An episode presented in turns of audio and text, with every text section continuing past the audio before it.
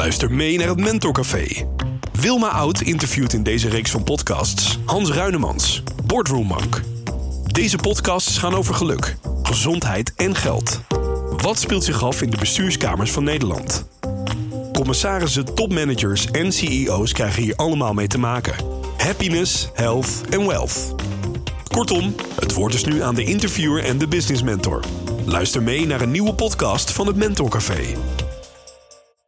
Mensen weten dat je moet leven met je reputatie. Mensen weten niet dat je ook kunt leven zonder je reputatie. Dit is een quote uit de stokoude doos, namelijk van Confucius. En googelt u hem gerust. In deze podcast, onze vijfde alweer, zal ik Hans Ruinemans, boordroemonk, bevragen over reputatie. En over het leven zonder reputatie, zoals Confucius zegt. Kan dat wel, is mijn vraag. Want heeft niet iedereen een reputatie? Het is vandaag um, best een aardige dag. De zon is flauw, maar hij schijnt tenminste. Wie ook schijnt, dat is Hans. Nou, dat moeten we nog zien.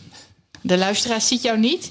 Ik wel, en dat is goed voor mijn reputatie. Nou, flauw zijn we alle twee in ieder geval niet, voor zover ik weet. Kijk, we beseffen allemaal dat je een bepaalde reputatie nodig hebt in het leven.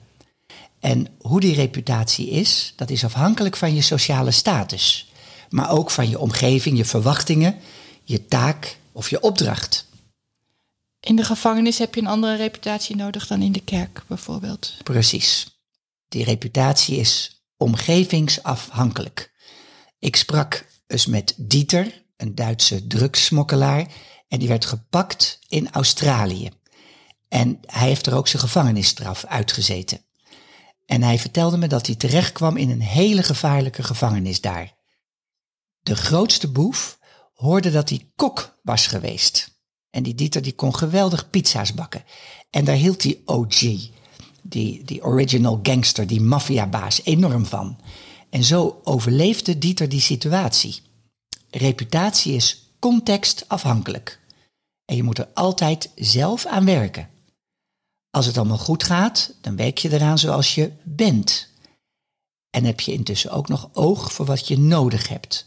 Je reputatie sluit aan bij je, ik zeg het maar even tussen accolades, bij je zijn. Je bent niet voor niks iemand in de gevangenis of iemand in de kerk. Of iemand in een directiekamer of boardroom. Ik ben daar vaak. Om maar een contrast te noemen, hoewel. Zo... Ja, ja, hoewel. Maar hoe dan ook, een stevige reputatie, of dat nou gaat over je bedrijf of over jezelf, geeft toegang tot de beste kansen.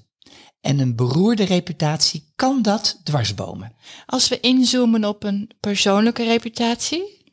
Uh, iemand met een goede reputatie wordt vaak uitgenodigd voor etentjes en evenementen en krijgt veel voor elkaar. Helemaal waar. Ik moet dan denken aan een lunch die ik een keer had in Den Haag met een grote investeerder, uh, Maarten, en die was ook nog honorair consul. En er kwamen steeds mensen naar ons tafeltje om kort even iets aan hem te vragen of met hem te bespreken. En ik hoorde dat hij tijdens die ene lunch twee keer uitgenodigd werd om ergens langs te komen. Dus zakelijk gezien opent een goede reputatie deuren naar fantastische kansen en ongehinderde toegang, bijvoorbeeld tot een ideaal klantenbestand. Sterker nog, een goede zakelijke reputatie is het allerbelangrijkste aspect van je bedrijf. Het heeft invloed op alles. Op het aantal volgers op sociale media, om maar wat te noemen, tot ideale bedrijfsresultaten. Reputatie is belangrijk. She got a bad reputation. She takes the long way home. And all of my friends seen her naked, or so the story goes. Mistakes, we all make them, but they won't let it go, no. Cause she's got a bad reputation, but I know what they don't. Dit is muziek van Shawn Mendes. En die tekst is zo simpel dat ik veronderstel dat ik dat ook kan. Uh, zingen? Nee, schrijven. Ik kan niet zingen. Ik snap er niks van. Ik snap niet dat ik niet kan zingen. Volgens mij was je ooit een keer gevraagd voor een speciaal zangkoor. Ja, voor de valse kraaien. De luisteraar denkt dat dit een grap is, maar nee. Oké, geen, geen zang dus van jou. Uh, we schrijven kan je als de beste.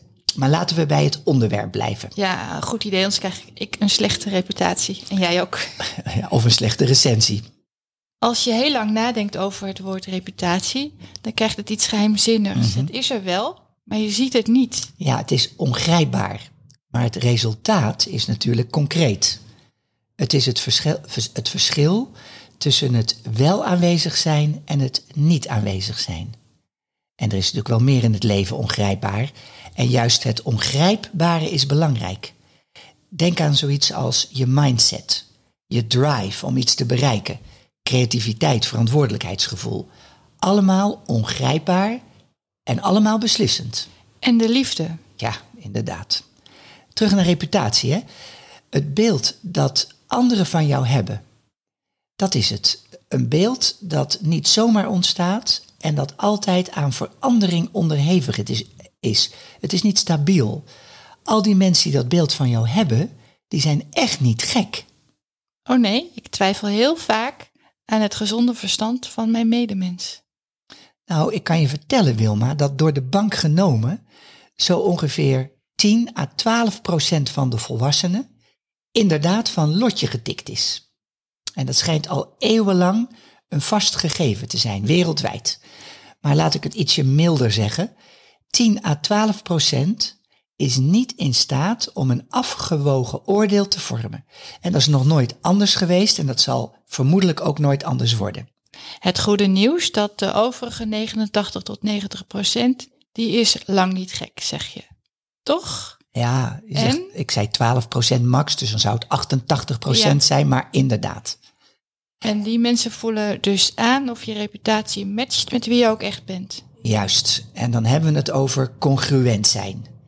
En kijk naar een voorbeeld op corporate niveau van Tata Steel. Dat bedrijf probeert een beeld te creëren van een sociaal betrokken onderneming met mededogen voor de omwonenden. Maar geen mens trapt daarin. Reputatie is het beeld dat anderen van jou hebben. Of je nou een organisatie bent of een particulier persoon. Mhm. Maar als het beeld te ver verwijderd is van wie je echt bent, dan wordt dat gezien of gevoeld. Zo is het. Behalve dan door die 10 à 12 procent die niet in staat is om een afgewogen oordeel te vormen. De gekkies. De gekkies. Daarnaast, je hebt wel invloed op je reputatie, maar totaal geen controle. Je kunt het dus beïnvloeden als je dat wilt. Mm, Nu begon ik deze podcast over de uitspraak van Confucius. Dat je ook kunt leven zonder reputatie. En ik vroeg me af of dat kan. Of je ook geen reputatie kan hebben. Tja. Poepoe, dat is een lastige vind ik. Kijk, die eh, Confuci- Confucius, die filosoof, spreek ik natuurlijk niet tegen, want die was niet de eerste, de beste. Maar ik vermoed dat dit een soort cryptische uitspraak is geweest. Je kunt in mijn mening inderdaad niet geen reputatie hebben. Dan ben je toch nog de persoon die totaal onopvallend leeft en dat is ook een reputatie. We hebben invloed op onze reputatie, maar geen controle. En geen reputatie die niet samenvalt? Nee, ik zeg het verkeerd. Een reputatie die niet samenvalt met wie we werkelijk zijn, die wordt gevoeld. Ja, precies. Het is, we hebben inderdaad niet geen reputatie. Dat is lastig, maar dat bedoel Ja. ik precies. En je komt dan ongeloofwaardig over. En dat is schadelijker dan een bedenkelijke reputatie. Dus als je ehm, reputatie ver afstaat van wie je bent, dan kom je als ongeloofwaardig over. Een goede reputatie is belangrijk voor de verloop van het leven. Maar met een bedenkelijke reputatie rollen veel mensen wel door. Er is altijd wel iemand anders die dat charmant vindt. Maar met een mismatch is het lastiger verder leven. Exact. Mensen voelen zich belazerd als het beeld waarop je zelf invloed hebt, als dat afwijkt van de feiten of de handelingen. Als je, zoals we net al constateerden, ongeloofwaardig bent. Kijk maar naar Siewert van Linde. En vermoedelijk komt dat in Nederland nooit meer goed met die Siewert. Ja, dat is allemaal nogal wat. Wat zou jij Siewert aanraden? Ja, die Siewert heeft het zich met zijn eh, mondkapjes onmogelijk gemaakt in Nederland. En ik zou hem eigenlijk aanraden, jongen, verhuis naar Amerika. Want hoeveel had hij ook alweer gecashed? 9 miljoen? 9 miljoen? Ja, nou dan tel je in Amerika wel mee. In het land van de mensen met geld voor de mensen met geld. Mhm. Ja, Amerika is echt een dollarcratie. Wie de dollars heeft, die heeft de macht. En Nederlanders hebben over het algemeen alleen bewondering voor mensen met geld als die mensen dat geld op eigen kracht hebben ver- eh, vergaard. Denk maar bijvoorbeeld aan eh, Marcel Boekhoorn met een eh, laatste deal van 1,1 miljard. En, kom, hoe heet die, die, die Oerlemans, Reinoud. Reinoud, exact. Ja, op eigen kracht. Ja. En by the way, wonend in Amerika nu toch? Ja. Nou, terug naar de uitspraak van Confucius. Reputatie is cruciaal. Zelfs als je een veerkrachtig zelfbeeld hebt en een loyaal netwerk, dan nog heb je een goede reputatie nodig. En ook dat heeft dan nog steeds onderhoud nodig. Ik zou zeggen, verzorg je reputatie alsof het een boom is in je achtertuin. Dat klinkt een beetje gek, maar een stevige, goed gewortelde eik, daar moet ik aan denken. Of hoe heet zo'n boom? Zo'n boom die heel snel groeit. Een populier, Ja, denk ik dat je bedoelt. ja klopt. Want eh, er was laatst een eh, boerderij. Die voldeed niet met zijn windmolens aan de norm. Toen heeft die boer daar populieren omheen gezet. Die groeide heel snel. En de, het windgeruis van de populieren overstemde de, het, het molentje wat hij op zijn Oh, dak had. ja, ja, Grappig, hè? Ja, ze waaien ook heel snel om, dacht ik, die populieren. Zijn ze ook niet heel gevoelig voor ziektes? Ja, dat dacht ik. Ja. Nou, ik weet niet genoeg van bomen. Nou ja, daar heb je het al. Het is moeilijk om je vrienden te houden als je verdacht wordt van een frauduleus handelen. Dus het is gewoon kwetsbaar. Dus, ja. Zoals een populier kwetsbaarder is dan een eik. Dus je Exact. ken je eigen reputatie ook. Ja, ja, precies. Zakelijk gezien kun je bedrijf wel opdoeken als je klanten denken dat je hen oplicht. Ja, dat moet je natuurlijk nooit doen. En dit gezicht hebbende, het wordt wat discutabel als jij je reputatie nodig hebt voor je eigen waarde. Want dat gebeurt ook. En sterker, het vervolg, je bent zwaar de pineut als je eigen waarde er tegelijkertijd aangaat met je reputatie. En ik denk dat Confucius dat bedoelde met, hoe zei je het ook alweer?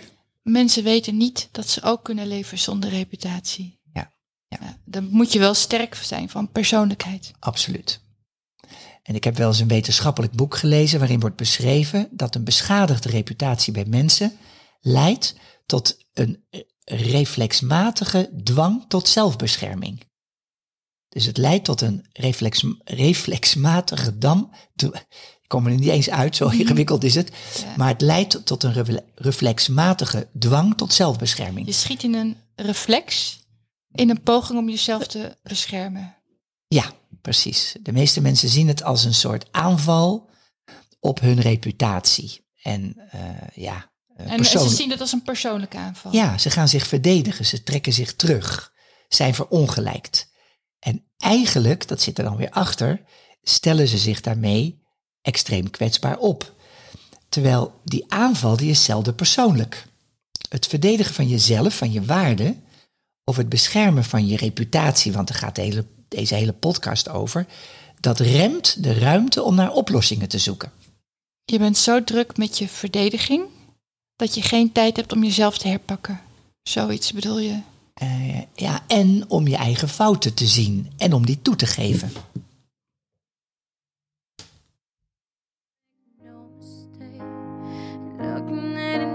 Gotta make your own breaks. It's my life, and it's now or never. I gonna live forever. I just wanna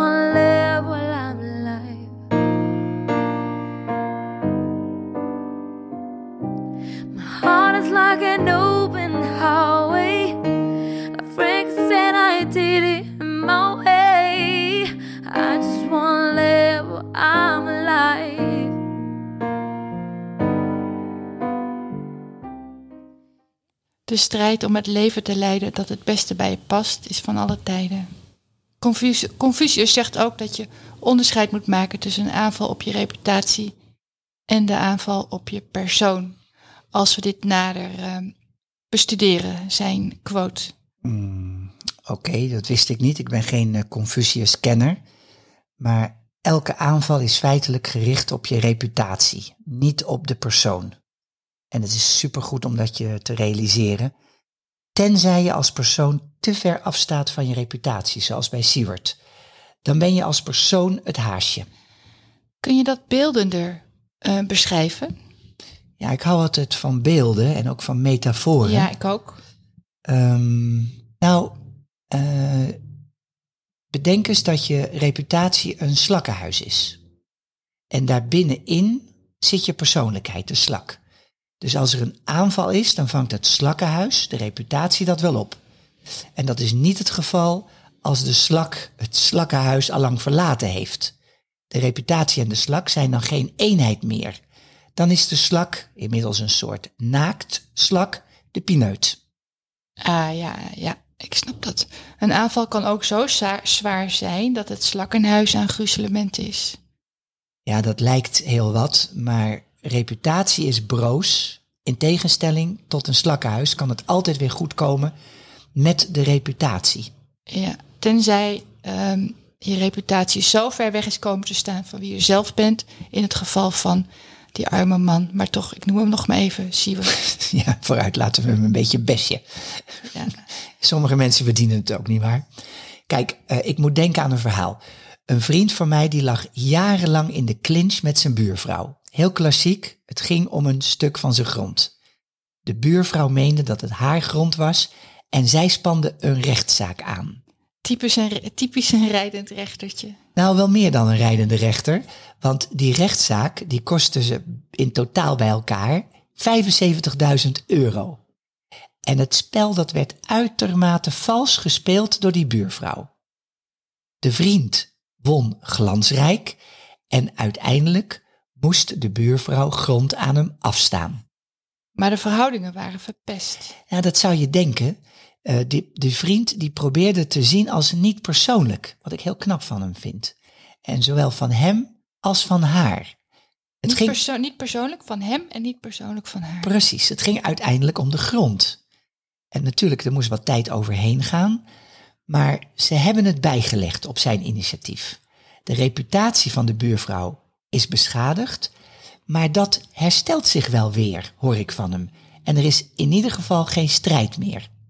En wel een hek? Hij zette er eentje twee meter hoog. Dat schijnt zo te zijn, hè? Heb je problemen met je buren? Plaats een hek. Ja, en heeft er zoveel planten tegen aangezet dat je zelf, zelfs het hek niet meer ziet vanuit zijn Nu woonkamer. terug naar Confucius. Nou, Confucius zegt eigenlijk dat je kunt leven zonder je veel aan te trekken van je reputatie.